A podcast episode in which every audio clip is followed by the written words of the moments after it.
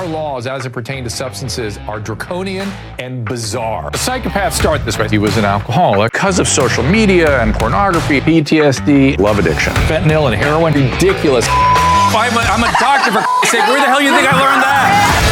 I'm just saying, you go to treatment before you kill people. I am a clinician. I observe things about these chemicals. Let's just deal with what's real. We used to get these calls on Loveline all the time. Educate adolescents and to prevent and to treat. You have trouble you can't stop and you want help stop it. I can help.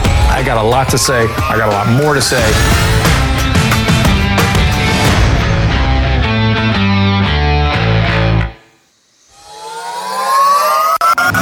Thank you all for being here. Another episode of Ask Dr. Drew. Welcome back. We are going to be talking with our friend Leeann Tweeden, who stays with me. You can find her at Leeann Tweeden, L E E A N N Tweeden, T W E E D E N. Uh, I hope you were with us that last hour. Uh, Leeann, of course, is uh, did a show with me on KBC for about a year, and uh, you've known her for many different television and radio projects, primarily in the sports area. But uh, she and I have been talking, uh, seems like incessantly, about homelessness, and uh, I think. I've been talking about it for a couple years, but I think with working with Leeann, it became we became emotional, and so we've been doing what we can to try to help uh, solve that problem. And we're going to be joined in the studio in just a moment by the U.S. Interagency Council on Homelessness, what has been called the drug czar, except this administration does not have czars, so we'll, we'll give us that history in just a moment. Mr. Robert G. Marbut, he's going to be with us in just a second. I'm going to take a quick break for some business, and we'll be back to talk about really what this problem is and what we all think we need to do to solve it. Be right back. The CBD industry is still pretty much the Wild West when it comes to claims and criticisms. The science is catching up with the industry. We will have clinical science soon enough, and there seems to be an overwhelmingly positive response these days to CBD's efficacy. We've all heard the reports, and luckily, our good friends at Social CBD are raising the industry testing standards. They like to say they are test obsessed. Social CBD works closely with their suppliers and multiple third party labs to ensure you are getting exactly the package that they say you are getting. High quality CBD with 0.0 THC. And Social CBD wants you to be skeptical. That's why they put a QR and batch code on every package. This allows you to check all the test results for your product, not general testing, the product, the one, the specific batch you bought. And while Social CBD broad spectrum products are available in a range of formulations, each of which is clearly described so you can make an informed decision without all that hype and promises that sound too good to be true. To learn more, go to drdrew.com slash social CBD. That is my website, drdrew.com slash S-O-C-I-A-L-C-B-D. For a limited time, you can save 20% at checkout with the code Dr. Drew.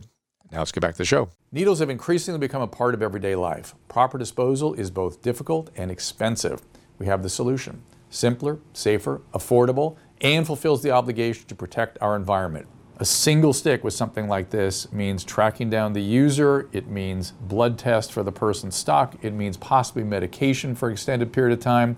Needle sticks are devastating. No more. Incinerate the needle. Needle goes in this port.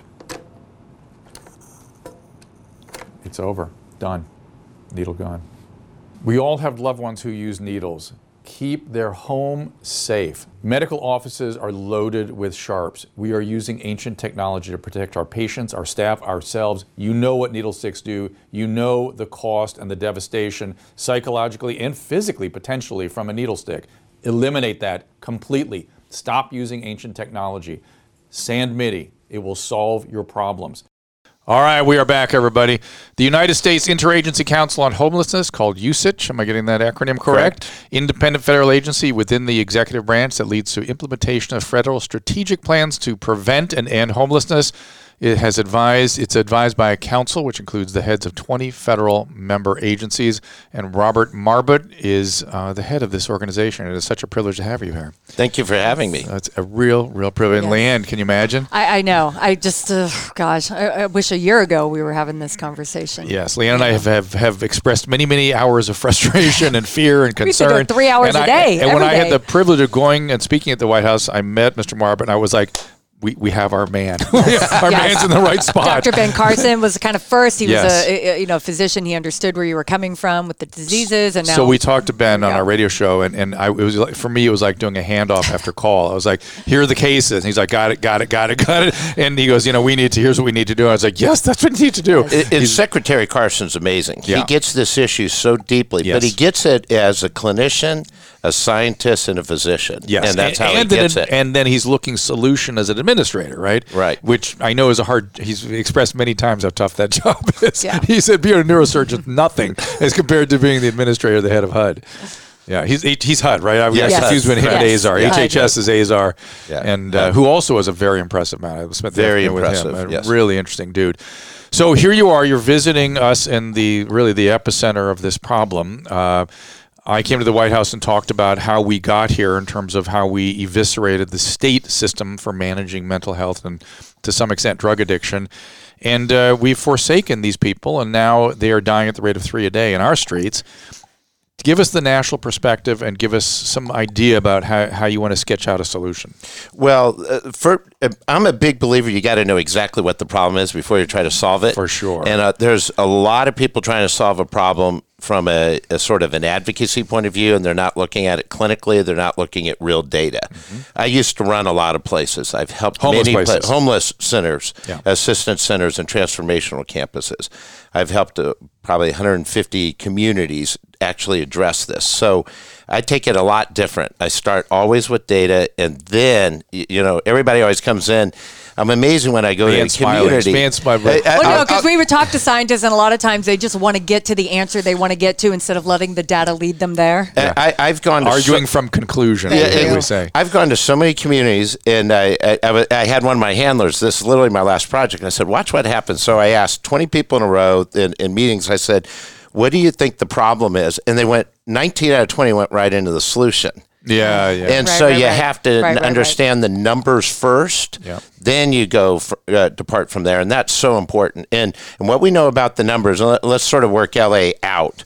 Uh, LA is roughly one fourth, just a little less than one fourth of the overall unsheltered situation In all of the United for States. the whole United States. just unbelievable. And and and then that is mostly centered in a few spots too. too. And so then you go to California, and roughly almost half of the situation statewide, California is half of the overall United States. Oh, so there are many parts of the United States are actually dropping. And and so and, and when you look because at they're the, all coming here. Yeah, and, right. and, and when you look at the data, you actually see where policies are contributing to the problem. Sure.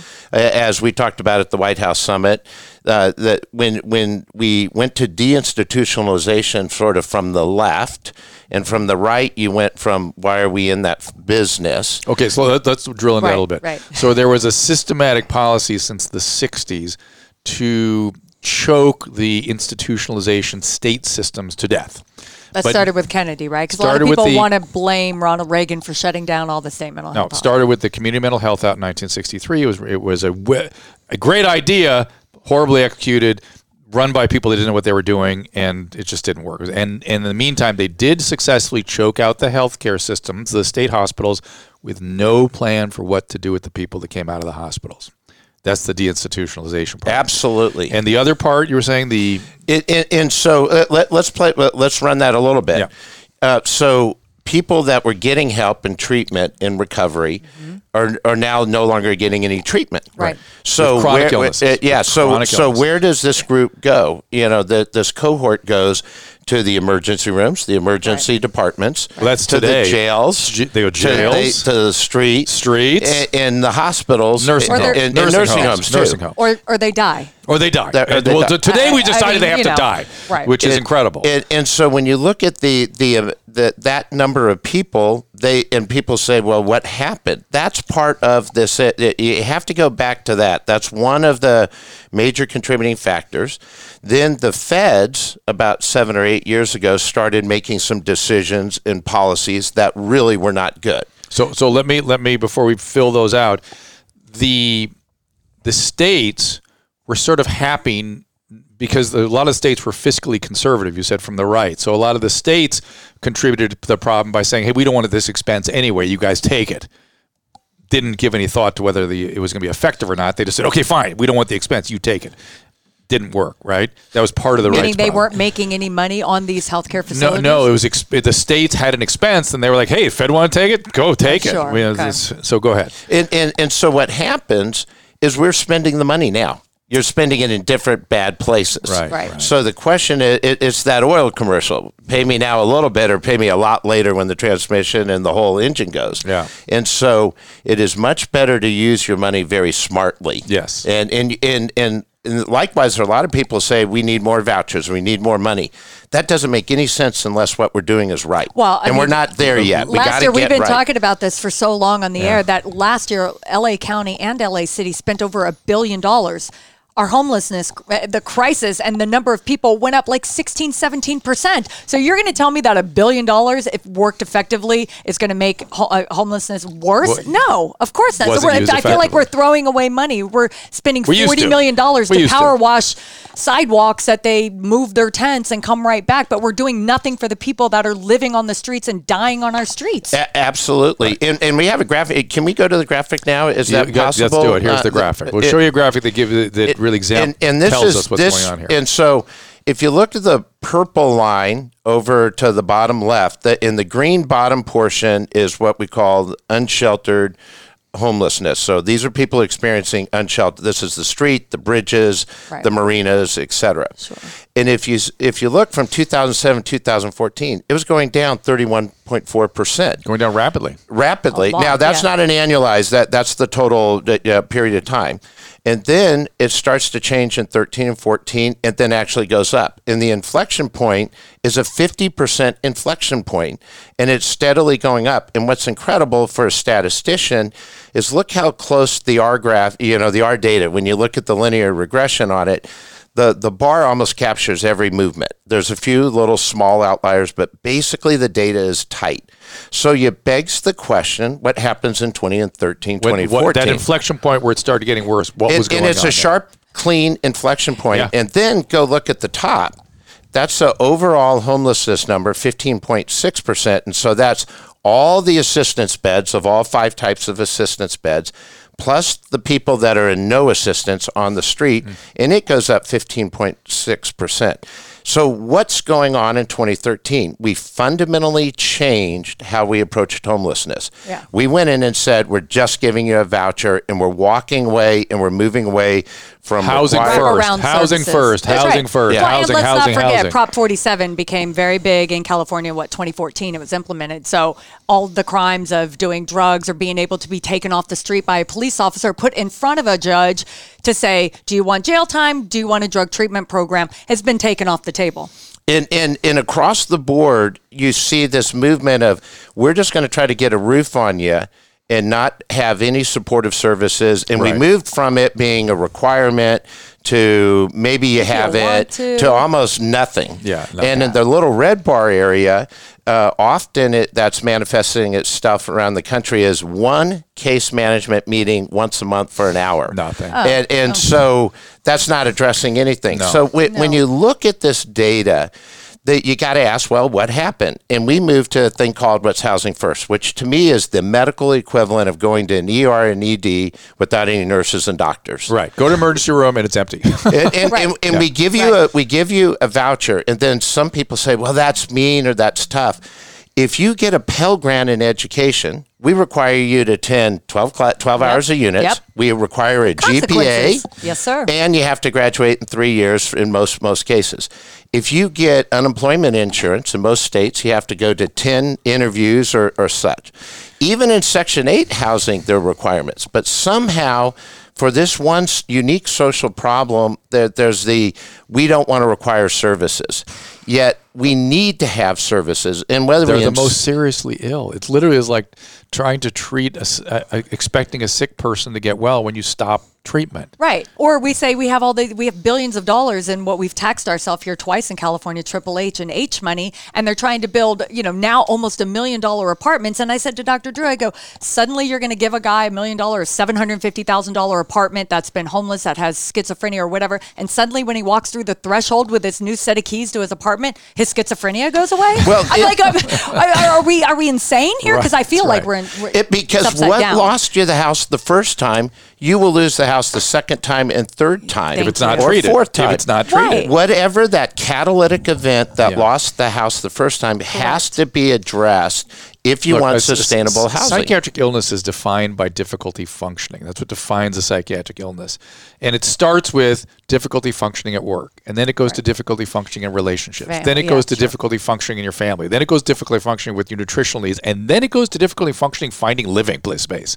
That's the lowest It's when, when the disease has gotten so severe, you lose everything, including where you live. And, and you've literally described the cycle of most people experiencing homeless. There's a catalytic stress event that occurs, and then you start to lose your, your friends, and Right. then you, or lar- you lose use your up all of groups. the goodwill from your family, And- from your friends. They're like, okay, you've been on my couch enough. You're giving me grief. Move on. And, and exactly, and then you stop making it to work, and then you eventually lose work, and then you lose That's your illness. credit And rating, that's illness. And then you lose your, your your your house, and then you lose your car if you're it, there. And Right. so it's a it's a progression down. And if we don't address those real clinical issues, and not everybody, and it, but I'm talking my most of- understanding is my understanding is that that we're talking we're talking about you and I are, and the three of us today Yes. are talking about the chronically homeless. Right, Right. right. The people that are transiently homeless, I've seen data that suggest on the They get streets of the Los street like Angeles, three months. on average, three months. Yeah. So somebody who's LA just down on their luck, those but not part of an illness that's Right. progressing, they spend an average of three months. And a lot the of times they get back into the home that they were in before, before this event. Yeah. It, and it's so much more cost effective to prevent the entry into homelessness. Yes. And I would even go so far as the individuals you're describing that, because not everybody has behavioral mental health issues, not everybody has substance uh, disorder issues. They're not saying everybody does. 85% in the But, but it's, it's the highest. Right. It's the highest Right. amount. But Yeah. there are some. But that doesn't mean you don't need case management. You may need Well, that's job part of coaching. psychiatry. But here's the deal. Here's the deal. Case management. We case management was invented for psychiatric patients. Correct. So it kind of defines a psychiatric Right. case. Well, I mean, And how so- interesting before when we were doing our show on KBC, right, Dr. Drew? We Yeah. would talk to a lot of politicians, a lot of LA councilmen, a lot of people that are putting the money and saying we need housing and we need this. And I would push back, you would push back. And it was always, you know, they're trying to say, oh, it's housing, it's this, it's that. And we would say they need stuff. And and, they, and you would say wraparound services. And they kind of hated that word because they don't, it's almost some like of they don't want to associate certain things with people. You know, they have empathy and sympathy for the people that are homeless and there's different reasons. And then you would sort of work it back out. Well, they need to see a case manager. They need to see somebody about maybe getting back into the workforce. They need to see somebody about their mental health. And they're like, yes, exactly. And Drew goes, those are wraparound services. yeah, that's Exactly. I mean, you know, And I, I don't they, care they if make you, the case for, for us. Yeah, I don't care if you call it wraparound services, permanent supportive services, Whatever or you case call it, management, or psychiatric hospitalization. It's all but- the same thing, but just it- different it's, words. Thank it's you. holistic services Well- that treat the catalytic event that's unique to you, me, and you. We all have to, different. To be issues. fair, this is, I think, something that people will find very interesting.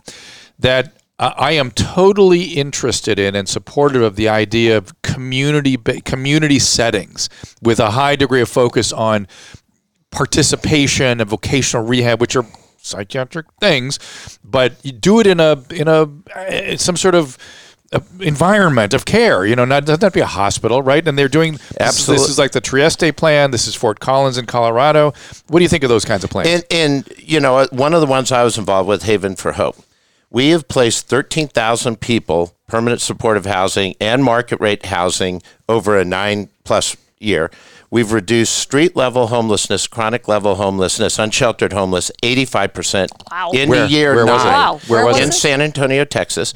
And right up the street in Austin, they took that, they bought into housing first. Right. And that's now, as you see what's on TV, they're becoming a little mini Los Angeles and a mini Berkeley. Yeah. And we're we're only about 80 miles apart. We're in the virtually the same television media, broader market.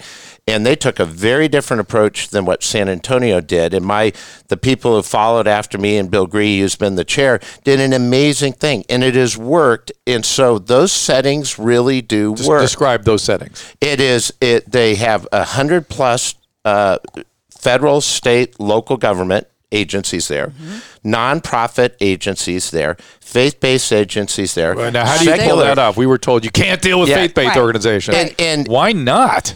They, or that they couldn't get federal money. And and, and mm-hmm. what you want to do is you want to have as many. This problem is so big. I need everybody. You need All hands on We need deck. everybody. Yes, sir. And when you start Yes. saying, "I'm going to make a rule and you can't help, but only you can Yeah, oh help," my But, God. but you see what they do pu- pu- publicly or privately, like Dr. Andy Bales or Reverend Andy Bales. You see what he's doing works. Of course, Yeah, he we knows what he's can't doing. give him more Of money course. to kind of let him do what's working It- and being effective. and he is part of an overall group of about 300 he has like 399 peers citygate and they they have an amazing system and they have amazing success yet they almost get virtually no federal money now right. I know because they're they've been they, they That's right. used to get federal money and now they're out Wait, and so, so, so why is that? Why can't we help? uh, well it, in our view is we need all the help from anybody if you if you do a program that works for us we want your help that's my and and I know that's controversial, but my view is So we, that now Reverend Why Andy is Bales might be able to get money from. because we're, we're in a crisis. Why is that we- controversial? By the way, I know. it- it-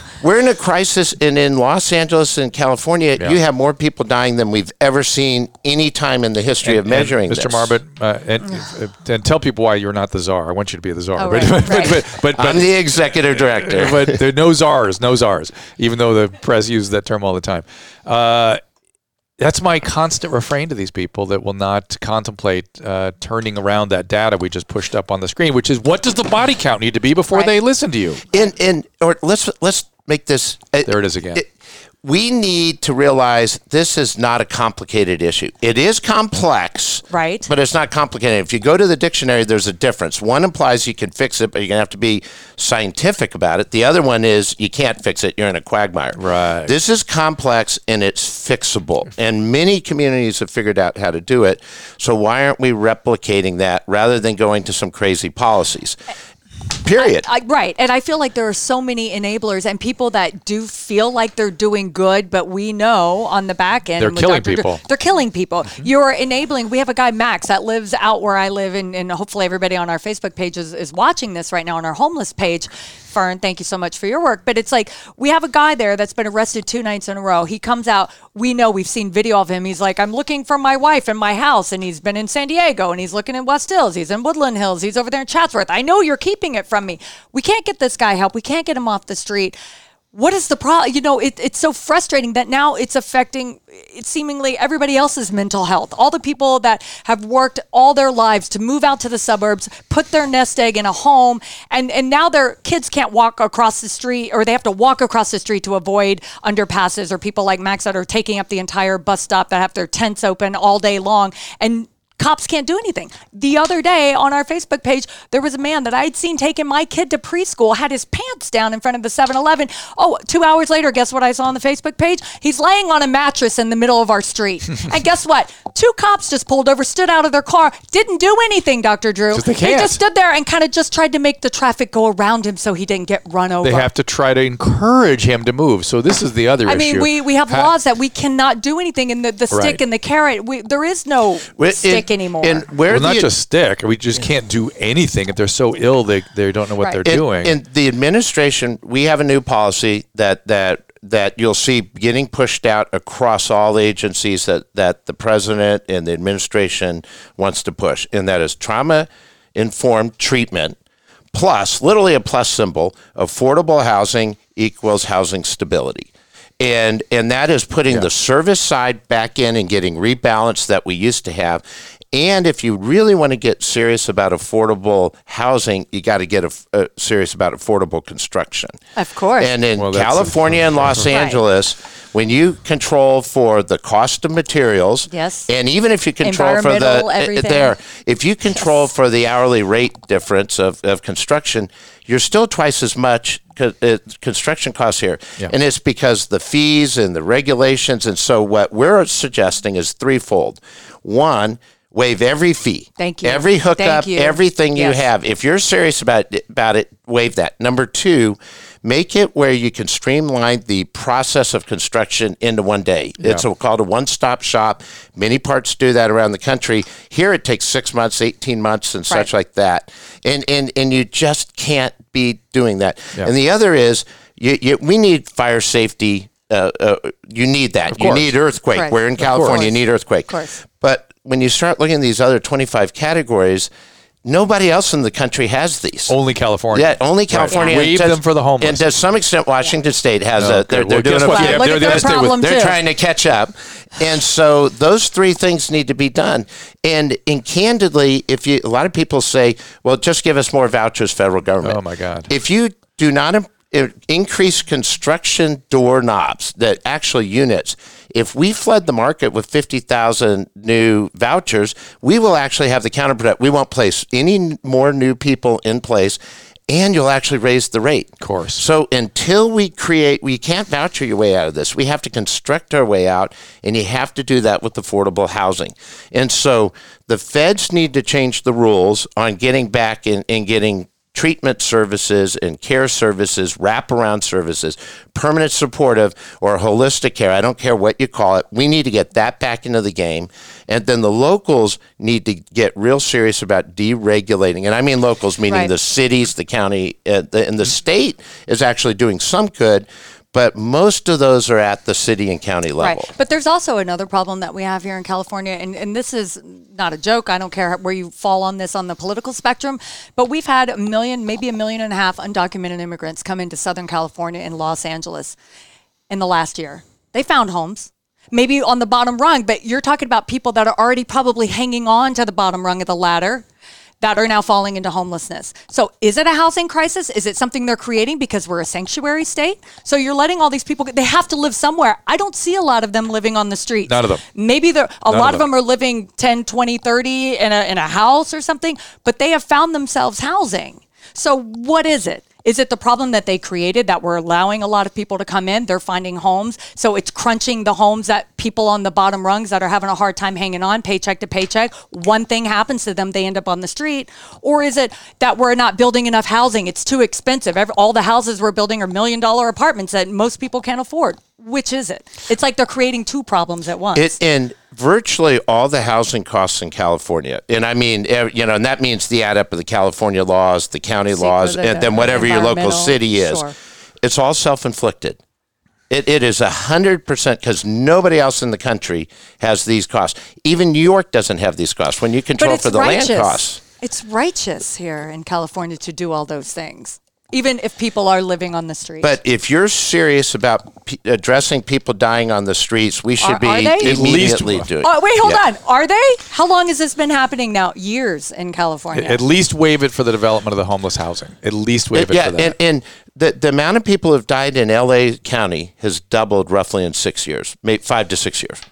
And so to me, we're in a real crisis now. This is Oh, not that- so- absolutely. and so you can waive fees starting on Tuesday. Right. Every city council in state could go out and say, we're going to waive all the fees on, on affordable housing. I'm not talking about high Not end, for I'm talking everybody, about yeah, there. just affordable housing. And you can do a one stop shop where you get all processing done in eight hours and you only work about what you really need the life safety and the earthquake. You need those, you got to have those, and you want to have a dignified quality in, a place. Environment, yeah. But you can't be building $550,000. That's not affordable. It's not anything. And It's then how gonna does that make the people feel that ha- that can't afford their own seven hundred and fifty thousand dollar apartment, that work two jobs, and that are struggling to pay the rent and raise their kids in California? You know what I'm saying? Yes. It has that feeling of people going, they're breaking the law, walking out with under nine hundred and fifty dollars out of Macy's every day. They don't get caught. They don't even get a slap on the wrist. They don't even. The cops don't even answer the phone anymore. It's so frustrating. And then yeah, people go, oh, you know what? I'll get pulled over for going five miles over the speeding limit because they know I have money and that I'm going to pay the bill. You know what I mean? So it's a frustration that is building in these communities where we're being run over and inundated, and it feels like our politicians don't listen. They So- don't so- answer the phones. They're not. They're not talking to us. They just act like nothing's wrong. Oh, we just need more money. Just we just need more tax. So money. Leeann's feeling that she's expresses very clearly and well is is a feeling that a lot of people have in this part. They're they're just sort of boiling over with stuff. Uh, it, It- it's it's not an uncommon feeling she's expressing. And, and I knew it had changed a couple of years ago when I had some friends on, on the Democrat side of the aisle that I had gone to college with out here. And when they started calling me saying, "We have a problem in Santa Monica," you they knew I worked in the world of homelessness, Oh, and they were they were like, "Why is this?" And they were ticking through this, and and and when and when it sort of got beyond Skid Row here, Oh, yeah. the politics seemed to change. And get- when it was in one isolated place, it was sort of like it's over there. You're not always seeing That's been what I said. Yeah, it, it didn't affect your neighborhood, Yeah. Skid Row. You, Now don't, it's you never see But it's it. everywhere. Right. I, I have got. I've been in LA now five days, uh, in in San Bernardino in the Inland everywhere, Em- haven't you? Empire. Every highway overpass or underpass I've seen, every Tents. single one has multiple tents. Every street, somewhere, every street I've driven, some segment of the street. Think about that. Every single street, some segment. Have you gone to the riverbeds yet? Oh yes, oh yes. that? And and I went walking around uh, last night in in um, in you know Skid Row, the traditional Skid Row. It's not just one block It- anymore. and You know, it's that whole it is downtown area. everywhere in Los Angeles. And so the great thing is, if you want to create affordable housing, the elected people can do that immediately. They just start on Tuesday. Come back on Tuesday, start making the changes. And I'm talking statewide. And we also need to bring a balance of services and wraparound services where people, when they do get placed, that that they can sustain a housing environment and keep it. that their illnesses get treated. Because if you do that, simple. the housing becomes So, stable. so let's talk about the illnesses that, that, that are ubiquitous throughout the street. By the LA Times' own admission, 85% of people. And whenever I go out and talk to homeless, they'll, they'll tell me two things. We're all on meth, if we're not on heroin, uh, and everyone will have their own mental health and trauma sort of story. Everyone, every 100%. Um, a lot of these people are going to need pharmacotherapy.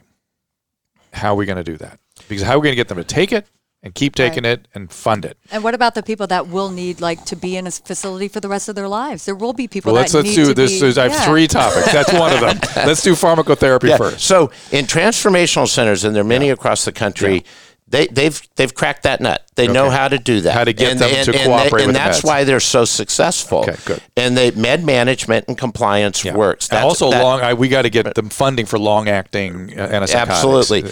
And the the other is, uh, you know, I often say housing first is a tool, Mm-hmm. one tool in a big toolbox. Right. What we do know is the group you were ta- talking about. That is actually what the first area housing first was used, and it actually worked. That that's a small group Yeah. that that works for. That makes sense. It got misused across multiple other segments who people have different catalytic events. And so we have to understand what the right treatments are. Number, okay, so pharmacotherapy. I, I having worked with this population for 30 years, I know That's your expertise yeah. I, it's my area. I know what the, the two areas I know is chronic psychotic illness and drug addiction. So drug addiction is the next thing. How are we going to motivate that? Because those people are not going to want to stop doing drugs. and and you have to understand it's co-presenting in most cases. And so you Uh, can't let. Uh, I, so what you're saying is it's co-occurring, which we call Co- that, yeah. which is a psychiatric illness and a drug addiction. But the drug addiction is what's fueling the streets. A- a- absolutely, So- absolutely. And one back to we need to understand the real numbers. Yeah. One number I gets thrown back at me a lot when I start talking to the people on the hill and start saying, "How do we start to make these change?" They said, "The population on the streets only fifteen to twenty percent." Well, they're taking the HUD point in time. drug addiction. Uh, yeah, that's Well, how not they on our streets. Uh, yeah, we, we, you, 15%. Yeah, that's, but, that's but offi- laughable. but official reports say that, and here's why: it's a self-report number. Oh, the self-report means Well, nothing in yeah, psychiatry. yeah, exact- They mean but- nothing. but That's, That's the 18 year olds with a clipboard. But that's what's in the federal reports. That's and ridiculous. So, so if you really understand, most people who, who have done what I've done put the numbers somewhere between 78% in category one, and in category two is somewhere between 60 and 70%. That's my numbers. That's and my then when you. Yeah. and when you put the numbers together, there's a huge overlap. yes, yes. And you have to address simultaneously. Both, in a yes, lot of states, here's the problem. A lot of states, you can treat one because that's in one department, the Right. money comes down. Right, Or you right. can treat the other because that's in another I understand. department. And you have to treat that together if you want to be successful. But but the one that we're going to have trouble getting people off the streets and into treatment more than the psychiatric one is the drug addiction. Absolutely. Right. So That's how we always the the- hard. Because Yeah. what did you say, Drew? That they the drug addicts only respond to three different things, right? Well, Well, like you know, they, they leverage. They respond to away- leverage. Yeah, right, they, if they if they lose their life, their freedom, or their child, those are the three things that motivates Right. drug addicts to want to get better all of a But if you sudden. come here to California and you're just allowed to be a drug addict, but you can freedom, steal and do losing your everything. freedom yeah, is what. sure. But um, There's no oh, threat of that What was I going to say about the drug addicts? Eh, you know, and and for this population, I I am in favor of medication assisted treatment. I don't think we're going to get sobriety out of everybody, but let's just get the medicated. I, I actually just went through a course to be able to prescribe Suboxone. I'm so committed that this is what we're going to have to do with the street population. Do we have the funds to do it and the personnel to do that? Well, it, it, the short answer is we're not spending our money right yet. So we got to get that fixed before you start adding money because right now we're putting money in the wrong places. Right, right, right, right. So, so you, you have to start by getting the ship pointed in the right direction Yes, yes. And when people start to see success, I think people support it. And, Right. and and and that's what this president's committed to do with his LA initiative. And if this if the and if it comes together, and we're optimistic, but if it comes together, you know, we have to get the parties to agree. But if it works, you'll see some very fast placements on the street. And I, I am absolutely convinced because I see it in other communities. When you see another community and the street level numbers going down and down, while we're successfully placing people who have all the issues you have, Right. that's when people say, you know what, this really does work. And so there's ways to do it. To get behind But you can't handcuff the local providers and say you can't do it this way, you can't do it that way. Right. The providers know how to do it, That's and right. and we should get out of their way and let them do it. Right. That's The- exactly the, good right. providers. Of course. That's of course. exactly right. Let's take a quick caller. Somebody had some uh, question about the homeless situation.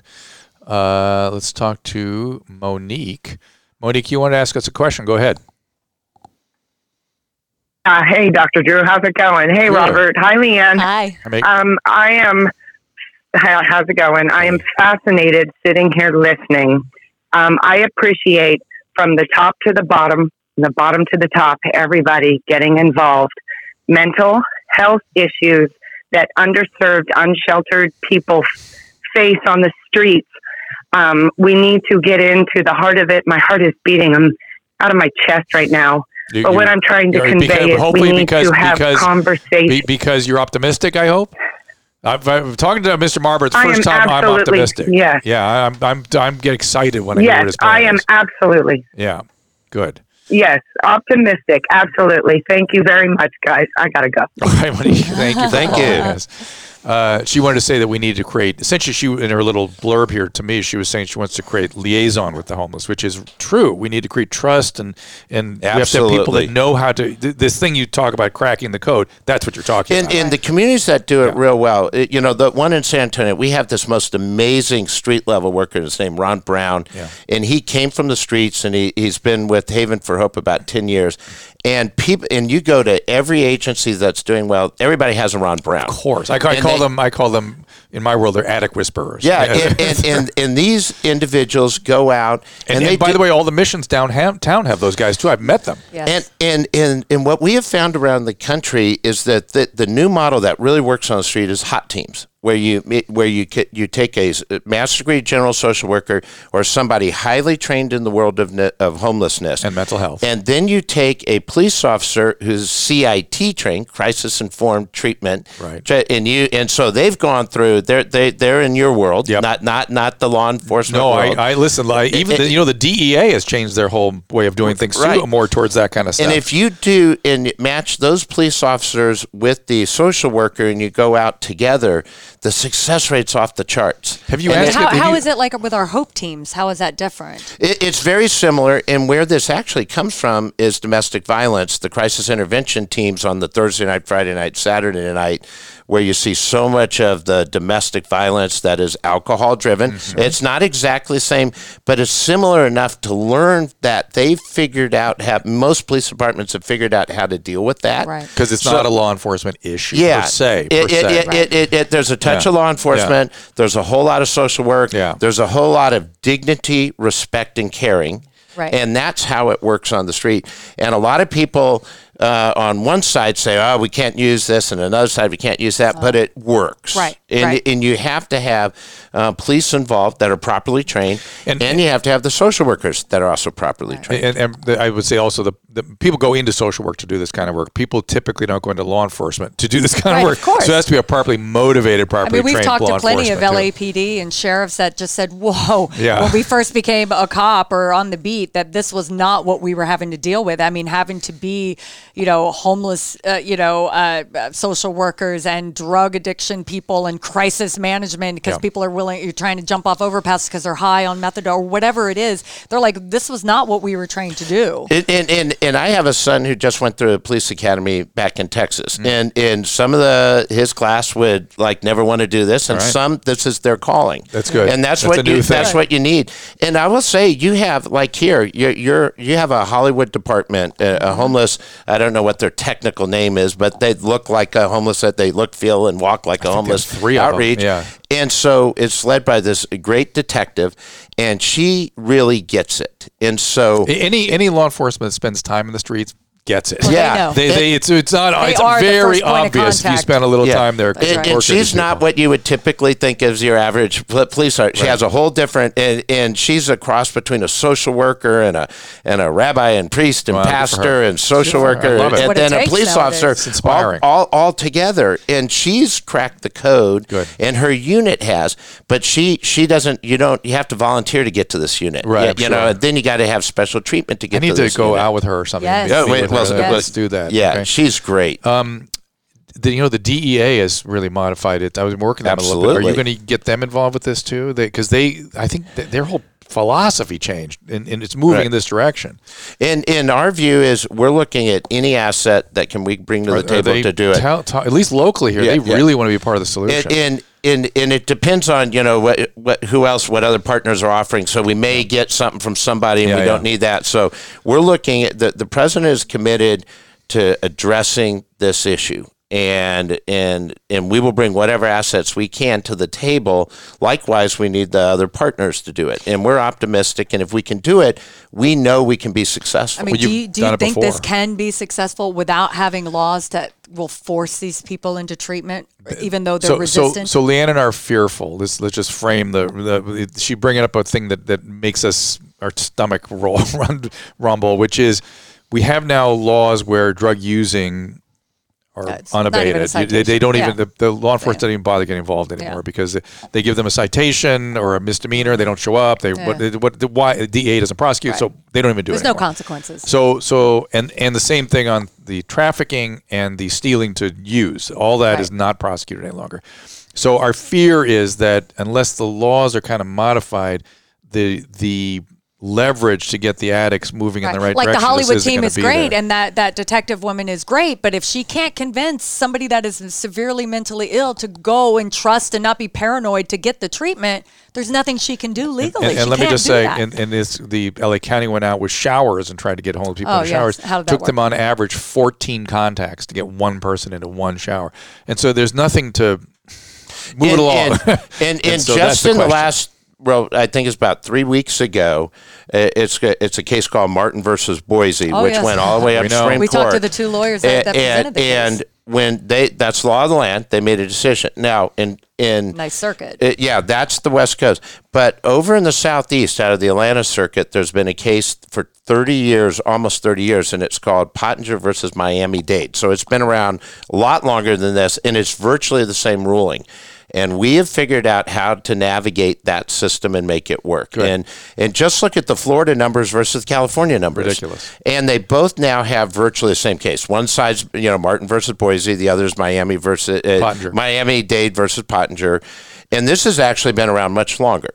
And so we have figured out how to navigate around that and, and work. So there's ways to do it. You have to, it, it can't be forced now, it has to be incentivized. And you can create incentives that work for large numbers. It won't Great. work for 100%. No, no, but, we're not- but, we're not but, for- No, but but we- progress. something that's Something, hope. movement, and, improvement. Yes, and, and what you. we've found across Florida, because we I've worked in about half the counties in Florida, not not is my administration role in my prior life, and what we have found is about seventy percent will come in off the street if you set everything On up their and own. write it.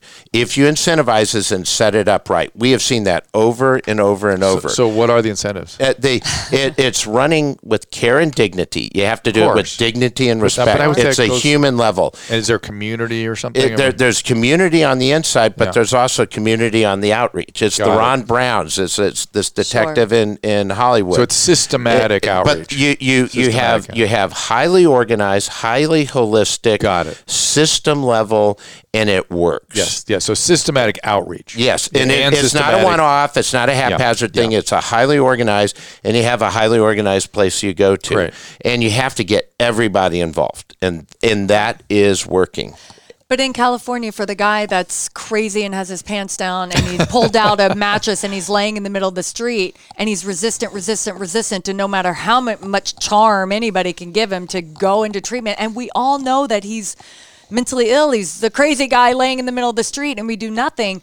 What do we do for that person? in in what I find acro- across the country is is somewhere between 14 and 28 percent, and I've seen it vary around the country. Is what we you, the, the new term is shelter resistant. I used to say when it when it come in when it We come just off the they're street. just resistant patients. Yeah, us, and- and, that's and- part of psychiatric and, illness. and- but but the good news that means you have 80 percent or 75 or 85 percent to work with. So it's true. I, what- th- what- I think you're going to find here you got to because we've been going so long. We're going to have a lot of resistance. And, and I agree. Yeah. In the communities that have gone the longest without services and, and Have the most and resistance. have the most resistant. But let, let's put that up at the 30. Let's let's add 2%. I'd say forty percent. Okay. I, let's But- be generous. Okay, let's do 40. That still means 60% Yeah. is is and, and let me ask you if if if there was a 60% reduction here in Los Angeles County I consider I would. I would, and we started placing people in long-term permanent supportive I would housing do market cartwheels down my hill. would hill that here. be a success? Yes, Right, I would yes. do cartwheels down and, the and hill. so my view is we have enough to say grace over. So let's let's we know how to work that sixty percent. Let's work that. Now that's not taking away, and this is really I I, I don't want to get in your your your, your expertise level, but the laws of fifty one fifty got to change in in, oh. in, in You know, we- California. have you talked to John Moorlach out here? yeah, He's tried and- and- twice. tried and, twice. and so so you got to get All we need, we need a conservatorships expanded, and we need an expanded definition of gravely disabled. yes. in, A, a And sane maybe maybe definition some of Medicare. disabled. What were we talking about? Oh, Like the in- the IMD exclusion. It- That's it- another thing. and I'll, I'll make it even a little simpler than that. We have people that are that are getting certified at, at for 5150 in mm-hmm. California, and it's a, for a 70 authorized for 72, 72 hour hour, hold, mm-hmm. but the system mechanically only tolerates and has the ability to address maybe 20 to 23 hours. right. and then they're back so out. so so again, I, I go with low hanging fruit in terms of systems we can get implementing fast. We got to get people that are already being certified, that everybody says needs a 72 hour hold. Oh, yeah. Let's make sure we do a 72 hour hold, not a why? 22 hour hold. Well, the reason they do that, first of all, their beds are at a premium, but the other reason Right. they do making it money on that is person. the patient comes in and then says, "I'm no longer suicidal," fine. and then they'll ask them two more questions: Can you get food? There's a McDonald's across the street. Where are you going to live? In my tent at uh, Echo Park. That's it. Can I just tell you, a week ago in West Hills, the West Hills Hospital where I live, a guy checked himself out of the hospital just wearing a backwards blue thing, no underwear or anything, grabbed a shovel and started breaking windows on all the doors in the neighborhood because he checked himself out. And he's, you know, transient, home, mentally unstable guy all over the news, all over, you know, local California news. And And, and my question to the people that let him out is: Is he better? Is he happier? Was that that that was human dignity? That was. I, I, we got to did get you people. address the catalytic event? No. And then did it make the but can you community do better? that in no. 24 hours? Can you even No. do that in 72 hours? No. No. No. So we are we agree that at least in the, what we call Lanterman-Petris-Short Act in this state needs to be addressed, and that, that's the part that I've been very focused on because I, I to have families begging with help to bring their family members home, begging they have resources, doctors, beds, food, medicine, and the the state of California tells them to take a hike In- every time. And I learned so much at your your talk you did at the White House at the summit. And it, and I wish everybody uh, that's online somewhere. I don't know exactly. I don't know the link by C-SPAN. heart. I, But- I'm going to give a similar talk in Sacramento yeah, on Tuesday. but but but if if if you if that talk will show you how we got there, Yes. and how we got way out of balance, it is no difference than how we got out of balance on the services here. The Absolutely. parallel is it's scary. When you did your talk, I was like, oh my gosh, I, I've seen it in a different discipline, but we did the same exact Same thing. stupid mistakes, And it's yeah. interesting. I read an article from uh, one of the medical journals that Alzheimer's research also did it. It's one of the few areas that there's no treatment right now that stops it. There's no treatment that slows it down. In the same, and I read this article, and it was about the mechanics of the research and how people were marginalized who actually now have the real idea and the Right. real cl- clue. It is no different than what happened in the world on homeless and moving away from services, Yep. and no difference than what you you went into that very elaborate how it changed in the 50s to the 60s, Yep. and th- it, to me it's scary that we here's here's three areas that I know of, that, that I know of. Well- I hope it's not happening in many other areas. I hope. Well, we, we make mistakes all the time in the names of certain priorities, right? Certain but then let's fix them. We don't keep going down the course. I'm let's fix so them. with you. I don't think this can get. I, something's going to happen. I mean, you see everywhere now, everywhere you've driven that you just said earlier, that there's just homeless everywhere. Every underpass, every exit off an off ramp, every overpass when you're driving on a freeway. They're in all of our towns where you never thought you'd see it before. I. th- There's only going to be some. I mean, how much more growth can we have before something happens? Before something gives? What you know is you know people are going to become vigilantes, or people are going to start. I, I, mean, I would say I would say before you start thinking that way, the, the troops are coming. The the, the cavalry's so. on the way. That's how that's what I feel today. I Like, haven't felt very hopeful in California I have with our not, but I've politicians. not I've not had a Robert I don't care who makes the championing decision. Somebody do until something. Until now, and I, I feel like the the cavalry's on its way. I really feel. It, and, and the, the president, the administration, Secretary Carson, it worked all through the holidays on this, uh, working with the mayor and, and working Great. with the county supervisors. And and if that gets done, and we hope, you know, we have to, you got to have partners, and and, course. and and I hope we get there because if we do, you will see some very quick improvements. I agree. You don't solve it immediately, but with improvements comes people saying, "Wow, that worked there. Let's Let's keep Let's move Right. it two miles over. Let's go I over get you. here, and Yes. you can get it." Uh, what about the IMD exclusion? I, I think what you the what you covered is just critical, and we got and that's one of many. I mean, we got Okay. you know, and I think you got to move that way. You got to move to having a real seventy two hour hold. Okay, so we're all in Uh, agreement we- that these are all things that we got to get underway. and there's a mix that you have to have and and because there's no silver there's no one reason we got here. Right. you know we've messed up a lot of things along the way mm-hmm. but now we got to stop unmessing and we got to be real honest about it and not be uh, and can't let's don't be politically correct because you're not going to solve it. No, my it, we got to start looking at the real issues and start working you know, I was reading something about your background, and I, I told Dr. Drew I knew I liked you when I was reading this. That you know, when to be a leader, you're not going to be popular all the way around, and we understand that, right? So you have to stand up and say certain things. But what I appreciated in, in one of the articles, you could correct me if I'm wrong, but you would say. Please don't let them panhandle in your city. Please stop just giving these homeless people everything to make them comfortable on the street. That's what we're doing with this guy Max on Valley Circle.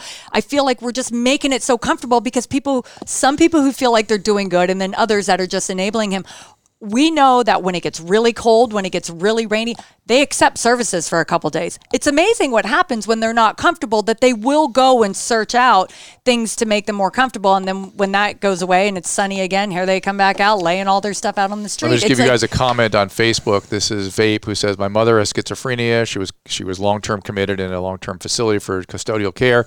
An ACLU lawyer got her out, and now she's homeless. Good, work, everybody. Hope, why is that just- lawyer held what- accountable? What do you, right. Yeah, I mean, why- they, why he- they feel like they're if doing she that. dies, I want him accountable. but I feel like her. ACLU when they when it comes to these cases, they they they they do one step right. Well, they have their civil rights. You can because they're Well, they- I've heard you people can't tell say, them what do you, do. you think they don't have agency? Yeah, when you're in certain disease states, you don't have agency. That's a feature of the disease. exactly. And we want to restore their agency, and it doesn't take much to restore agency of people with certain illnesses. And, and for people who, who are going to go online and watch what you, you did, when you were at the White House and you were comparing, sometimes you have a medical issue, whether it's heart attack, stroke, or seizures. Right. You, you have no capacity of decision making. We jump No, right you in can on that. Take them right to the and, hospital. And the parallel when you said, w- w- you know, and if we, we they do your best to try to find your family, whatever, and if they don't, they still go You in. and treat do it. 'em, of fact, course. if you don't, you're going to probably be in trouble. You're going to be in big trouble. You're going to yeah, be. it's, it's unconscionable. It- and yet, if it's a psychiatric illness, magically we don't treat the, it. The brain is a medical organ, just right. like the heart That's is, like the right. lung is, or a knee joint. That's exactly right. And it doesn't. Sometimes it can't work, and it affects things like agency and insight. And then we got to restore it. We got to help treat it so it restores all that. Addiction is one of the conditions where it goes away. Schizophrenia, certain bipolar states. Eh, Look, it, these are Every other country on earth treats these things. Why can't we? It's just so silly. And not only looking great. at that, people, you know, just in communities where you see people, a lot of times it's like, ah, I don't care if they're doing drugs, as long as it doesn't affect me. Well, it's affecting all of us now, right? Because they're all on the streets. You're you're passing by watching people smoke meth and doing heroin and shooting up as kids are walking by in their school buses, and it's just it's insanity. You know what I mean? It's, Things it's that, gotten that you it's just, gotten to a dystopian, Right. really weird situation, and I'm worried about the, the infectious disease problem too. We had typhus outbreak. Well, we saw that in San Diego. It's common. Uh, More's yeah, coming. it was More stuff's common. because yeah. if you don't if you don't manage sanitation, you get infectious Right. diseases. And rats we the- have the we have going into the AFB. We have tuberculosis, non-tuberculous AFB, typhus. We're gonna we've got norovirus. We've got untreated excrement Waste. going to the ocean and killing the sea mammals. Whoa, we got it. We got an emergency here. We got to deal with. But I know, speaking of emergencies, you've got to go to another go. Meeting. We're, we're going to stick around and answer some phone calls, but I'm going to let you And go. thank you very much for for having me on your show. I can't. I cannot. Thank you, sir. I, I actually think this is going to have a big impact. I think people seeing you and understanding what you're up to and feeling optimistic about building community and, and outreaching and li- creating liaisons. The word I kept I used early on, and I saw no one attempting it. But you're talking about creating liaison services that are effective and then maintaining that relationship. and we know it works in We places. know it Yeah, works. so- it works. Uh, it's going to work for tens it- of thousands of people. And, and I want to just close with something you you were you were talking about. We need everybody to do this. We we need mayors. We need governors. We we need Congress, We need Congress. we, Leeann Local and your council. kids and your, Yeah. your neighborhood. We need we, everybody. we, we, we need the detective in Hollywood. Yeah. You know, and we we need, We need the, the, the the different agencies and the service providers. And if we all work together, we're going to get here. We may not agree on every little nuance or a little here and there, but I'm finding there's much more commonality around it if you can get past the PC stuff, to be real honest. Right. That's sticking a lot of people up. And all I want to do is get people off the street forever. That's all I want to do. That's, I mean, That's all we all want to do. you And, and if you're Yep. not doing that, you're contributing to their death. And th- how can you justify that? And, and the the death rates we're seeing a lot of cities, a lot of counties having death rates you've never seen before. I understand. And that's the old. That's what if that metrics doesn't get you, you know, it's time to wake up. these are fatal illnesses untreated, and we're allowing them to go unchecked. People are going to die, and they're dying by the thousands. We've got to do something. Thank you, Robert Appreciate Marbut, it. is there a Yes. website or anything Thank you, for, sir. people to anywhere? Do they can support or be a part of this, or Uh, look out for more? yeah, look look out for more. Secretary Carson's our leader on this part, and you know So we're to hoping on that. HHS.gov and see what yes, he put- that you can find information there too. So, hhs.gov, and uh, it'll send you right on over there. thank, you sir. very much. hopeful. Appreciate it. Do you want to take a little break, Kaleb? I'll take a little break and then we'll come back with your calls. Okay, welcome back, everybody. I apologize. People have been on hold forever. We had two very special guests today. The United States Interagency Council on Homelessness, of course, is headed up by Robert Marbut, who is here with us, uh, giving us hope that really think the, the cavalry is underway. In Los Angeles, you can find help with homelessness at LAHSA, L-A-H-S-A dot org. You, you like LAHSA? Wait, Leeann, I don't hear oh, her. There you Oh, hello? are. Yeah. I don't know. I just feel like without any laws to put any teeth into anything, I feel like millions of dollars are going I- to I- waste with I hear you. I hear, I understand, but but again, let's let's let's stay positive the way he was. He, he I think he's got a plan. I'm feeling hopeful for what feeling he's doing. hopeful. LAHSA, not so much. okay. Also, LA like homeless of money. outreach portal available if you see someone. L- La-hop.org. Oh, I've tried that. Tried I that with our I Max. know, and. oh, we went out and talked to him three different, four different, five different times. All and, right. uh, Let me get to the call. People are on hold for eternity, and I apologize for that. So, uh, Julie, here we go. Julie, what's going on? Hi, Dr. Drew. How are you? I just want to tell you it's an honor to speak to you. I've watched you for years. Thanks, uh, Celebrity Rehab was probably the one show that was the most raw, accurate uh, um, portrayal to the public about the severe addiction crisis we have in this country. Yes, and I still wish it was on the air. Well, thank you for that. But uh, here we are. We can we can try to keep pushing the messages out uh, through shows like this. What's what's on your mind? You've been waiting a long time, and I, am so sorry.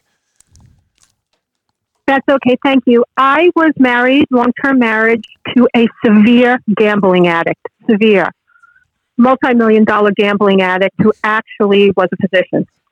And um, as he got older, it got worse. And I started to think, after really looking at a lot of uh, reading a lot, educating myself, going to therapy myself, that there's probably a lot of comorbid, severe mental health issues involved. Correct. And there's so I different. There's wanted different. to There's, ask- dif- different kinds of gam, different sort of flavors of gambling addiction, and some of them, yes, have very severe. What do you mean by comorbid? coexistent, co- co-occurring. But Got but it. but it, with gambling, it's sort of causational in some cases. But go ahead, t- tell me your question.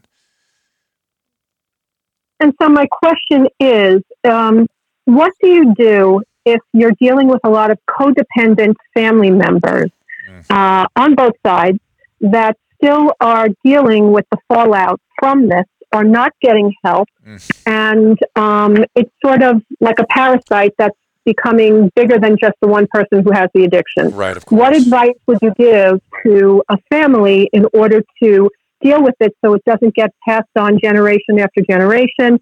In addition to um, helping the addict himself, who really has been on and off, on and off, uh, inpatient uh, rehab treatment, and now, unfortunately, not in a good place again. Right. Uh, is he doing anything besides gambling? Is there drugs involved too? Um, I do know that he does take medications for a heart condition.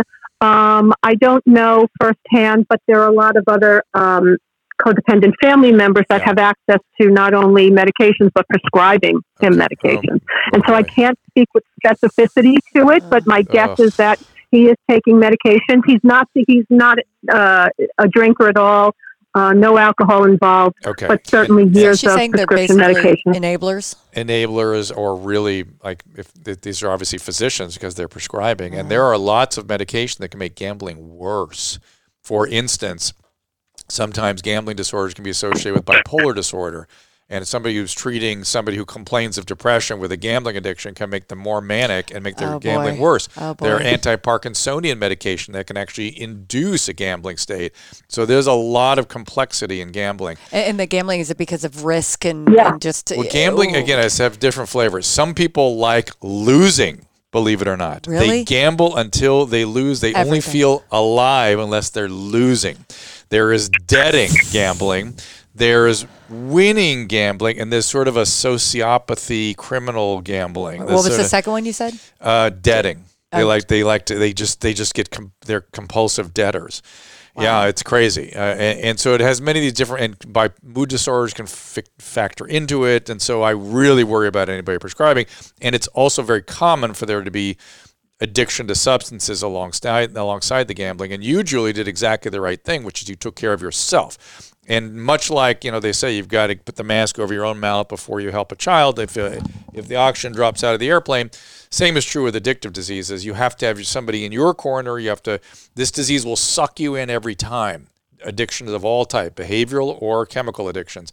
So any family member who's not Yeah. actively involved in a treatment process is a part of the problem. They can't help it. They're necessarily a part of the problem. So it is either going to Al-Anon or Yeah. uh, or going to a therapist. I would sound by the sounds of what's going on here, a therapist would be the right sort of thing to do for everybody. And, and boy, Julie, I mean, seeing here that your husband, i- i- it's like millions of dollars in debt from his gambling. This was multi, multi, multi million dollars. His drug of choice was uh, horse racing. He is also a master, master poker player. And so the dopamine rush, everything that Yeah. Dr. Drew talks about from a neuropsychiatric point of view, Yeah. is all in play with Yeah. addictive family members who are physicians as well. And it's a cocktail for crazy making. And it had been so for quite a number of years. I've gone to uh.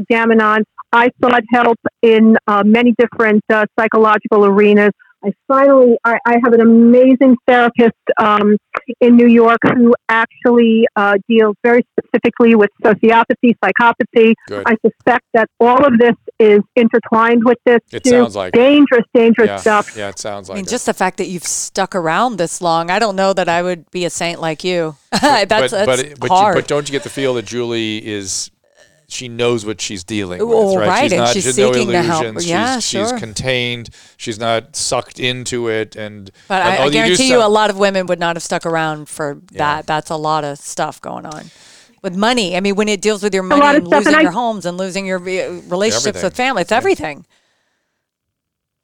This was everything with him. I protected myself to some degree. However, I will just say this to the public because I know that you reach a lot of people, Dr. Drew, that um, your discussions about um, cluster B personality disorders and mood disorders and anger management and all of that, if anybody out there senses that there's anything that's going on that even hits a couple of the points that I made, Yep. then I feel like I've been helpful. But certainly in my family, I can tell you that it takes a village.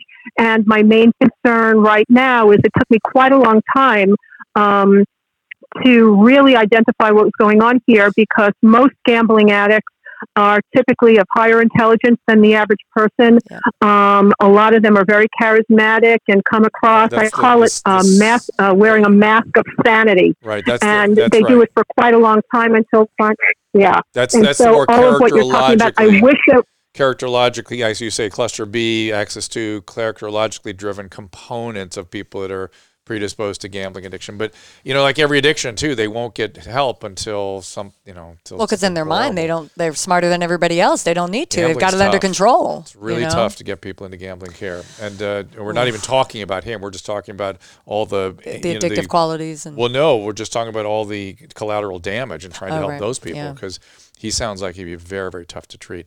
Julie, I'm sorry you're dealing with all that, but I'm glad That's you're, right. ta- glad you're taking care of yourself. Thank you so much, Dr. Drew. And I- Thank you. Bye bye. All right. Bye.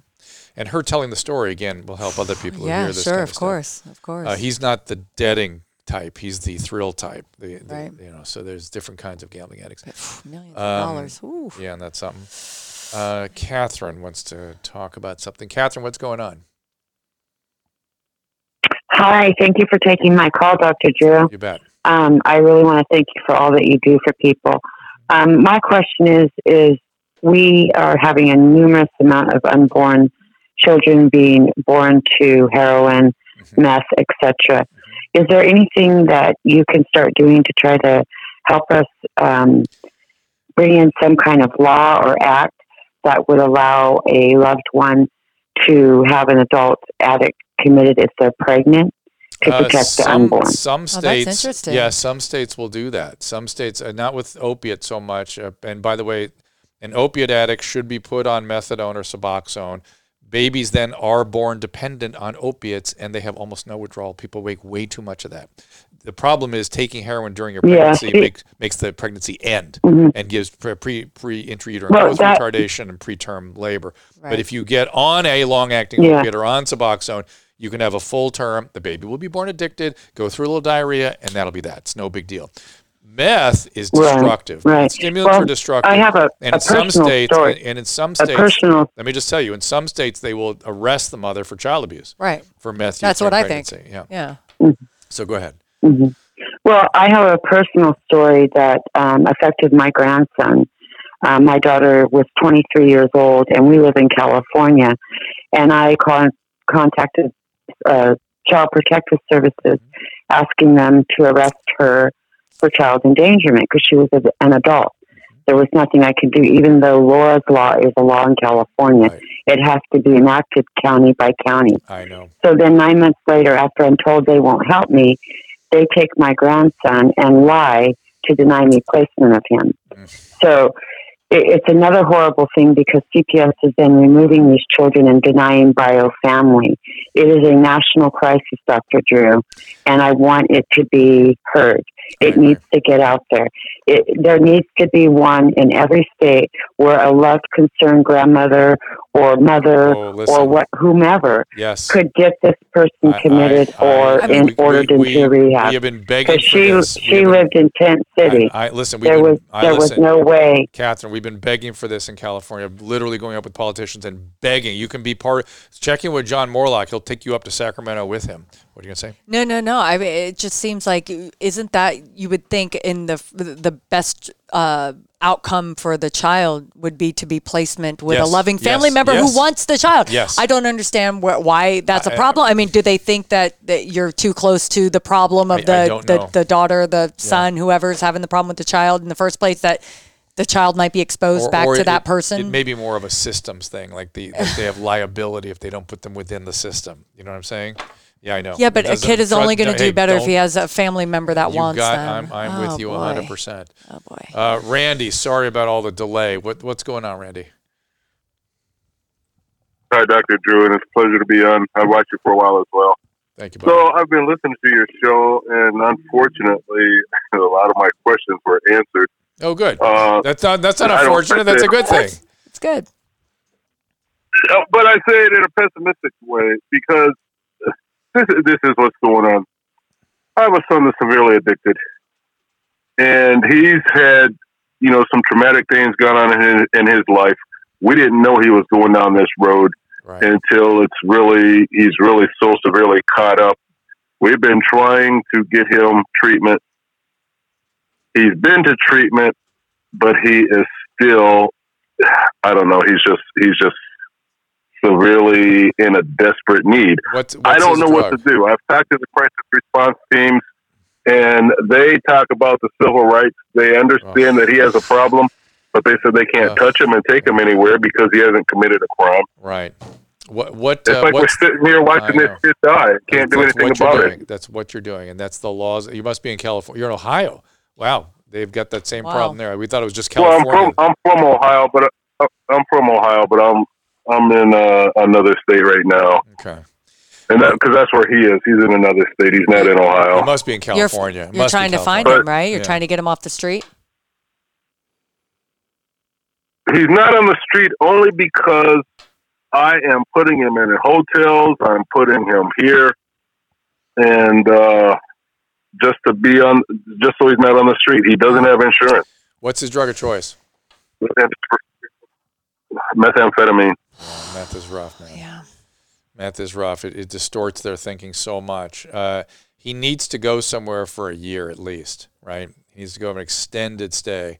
And I'm sure he's paranoid and uh, suspicious of you and everybody else that he's normally close to.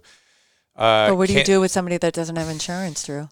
Well, How, how do we help those people? there are county funded beds. Where where is he exactly? Do you know? Ca- Is he in California? Because I know I, I know the resources in California, but you got to you got to check with local. No, uh, he's not in California. He's in Oklahoma. Okay, so you got to look for local resources that are most most treatment centers will have some kind of either independently funded or county funded At operations. You least have- some sort of it's help. hard to get yeah, them. It's hard yeah. to get them, but you have to you know have to uh, check every day and you have to call and call and call, and um, you know He's whatever. gone to the mental. He's gone to the mental health. I don't mean to interrupt. He's gone to the mental health facility and asked. Uh, said you know it was a crisis. Asked if he could be received, and they told him as an outpatient. Right. Well, then take So therefore, take that. that though. doesn't that doesn't work because he gets caught up in the meanwhile, and doesn't go and won't go back. I know. I know. I understand.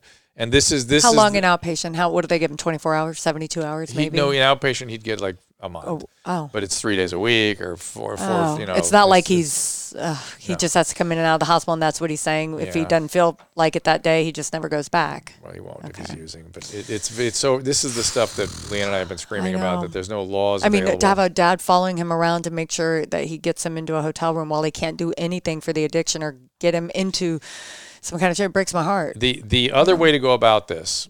Well, and it's, it's not.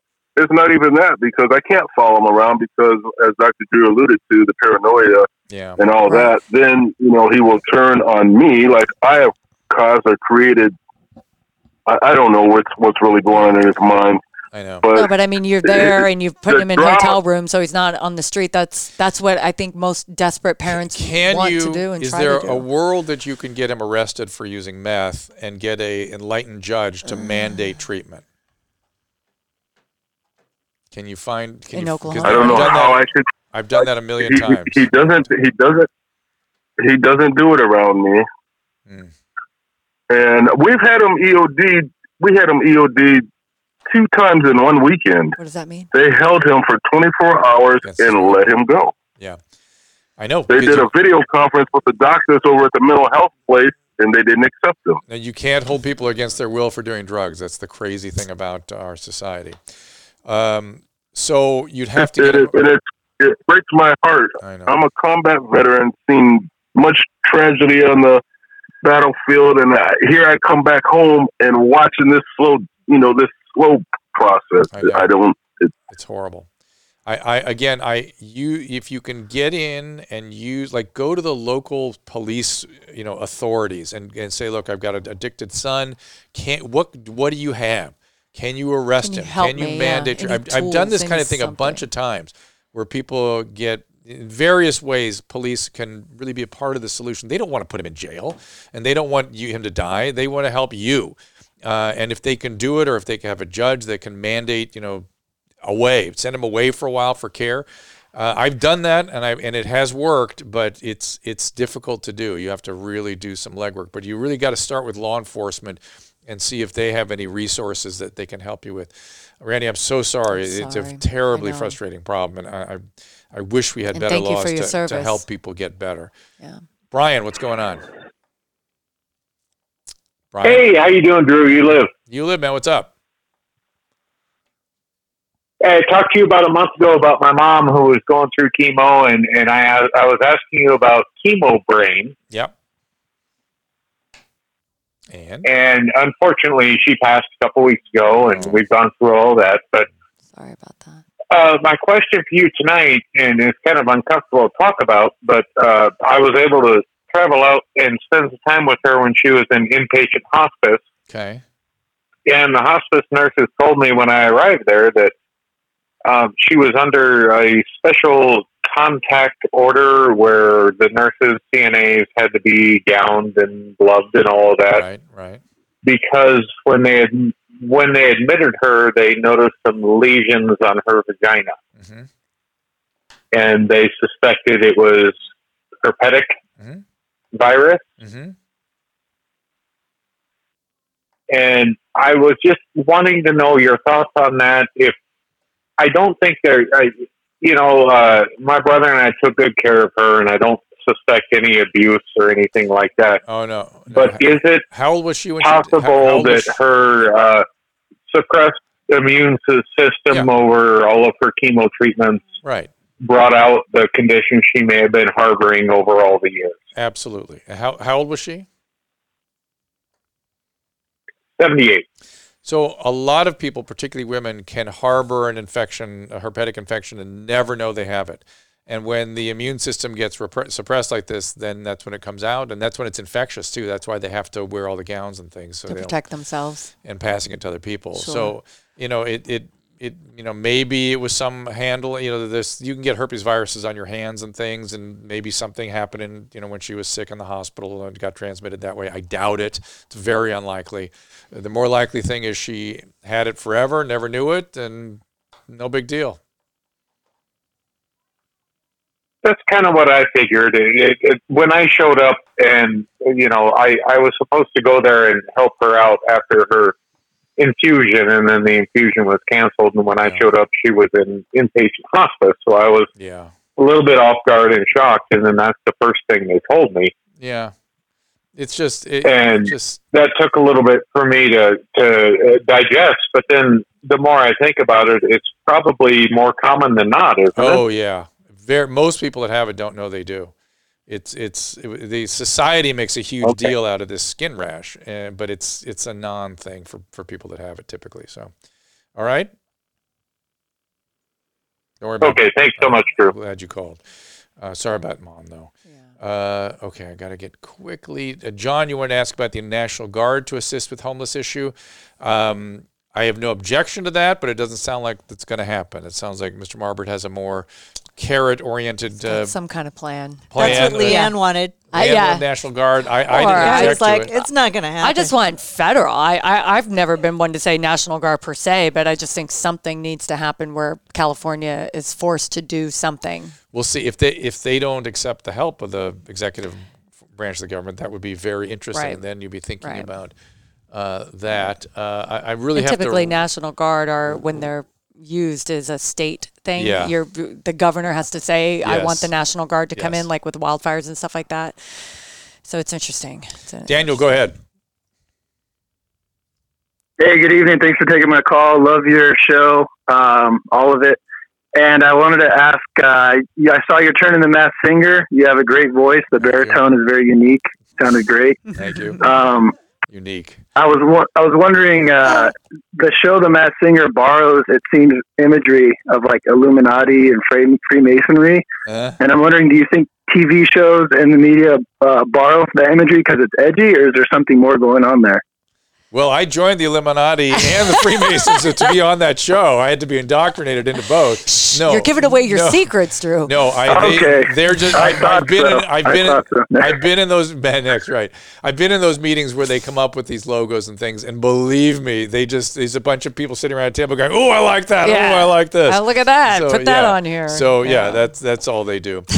Leeann, thank you for being with us Yes, today. Yes, of It course. was, Thank really you was for having fun. me. It's been. I miss you. It's like and getting the band back together. I know. And we did. We spent just about our usual time frame I here know. too. Isn't that crazy? Yeah. Um, next show live uh, will be January 26th. That when we do the the live call-in show that we're doing. Be sure to sign up at drdrew.tv. You'll get a message when we're streaming. Also, we're going to do some daily doses, but we probably won't. I'm going to Sacramento to give a talk, as I was telling Leeann, so we probably won't do a daily dose until Wednesday or Thursday. Susan, When you come back, yeah. Yeah. When- yeah. which Wednesday? she just said yeah. Wednesday. Wednesday night, if you can. You you don't know when you'll be back from your. I'll be back Tuesday. You're Oh, that thing. Yeah. Okay. Am I allowed to say it? Y- y- I'm doing something for MTV. Or- Oh. yeah. Can I tell 'em No. mm-mm. It's pretty funny. Uh, Off the air. Yeah. Uh, again, you can sign up with your email, but best option is sign up with your phone number because those are alerts are quick and easy, and no worries about spam because we are only alerting you to let you know when we are taking calls. I did it. It And worked subscribe to the podcast at uh, Ask Dr. Drew is now available as a podcast. So make sure you subscribe to all the podcasts, iTunes, Spotify, everywhere else, and go to drdrew.com. And uh, I'm going to try to get some email stuff here. So um, do text your questions to 984 2 Dr. Drew, as well as uh, drdrew.com slash contact. We're going to get the emails there. And the links to me and Adam and After Dark and Dr. Drew podcast and all that stuff is there.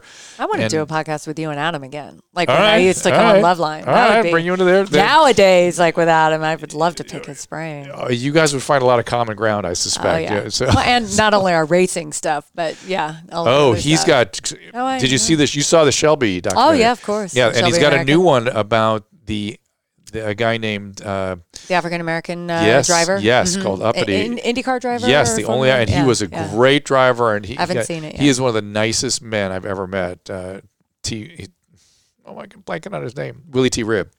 Willy, uh, and uh, I just am excited for him that that show gets out there because I think Good. that one's going to resonate with people. Yeah. Uh, but yeah, I'll get you on Emma, Dr. Drew. We'll figure that out. Yeah, let's do it. uh, and for everybody else, we thank you for being here. Thank you for your calls, and we'll see you next time. Ask Dr. Drew is produced by Kaleb Nation and Susan Pinsky. Today's call screener is Lindsay K. Floyd. Thanks for subscribing to the podcast. If you have a question, go to drdrew.tv. That is D-R-D-R-E-W dot TV and sign up to receive an alert next time I am taking calls. No spam, just quick alerts when I'm streaming live. Also, you can text your question to me right now at 984 237 3739, and I'll see if I can help you out on one of our future shows. Check out our other podcast and watch the full length HD video versions anytime at drdrew.com. This is just a reminder that the discussions here are not a substitute for medical care or medical evaluation. This is purely for educational and entertainment purposes. I am a licensed physician with over 35 years of experience, but this is not a replacement for your personal physician, nor is it medical care. If you or someone you know is in immediate danger, don't call me, call 911. If you're feeling hopeless or suicidal, call the National Suicide Prevention Lifeline at 800 273 8255 anytime, 24 7 for free support and guidance. You can find more of my recommended organizations and helpful resources at drdrew.com slash help.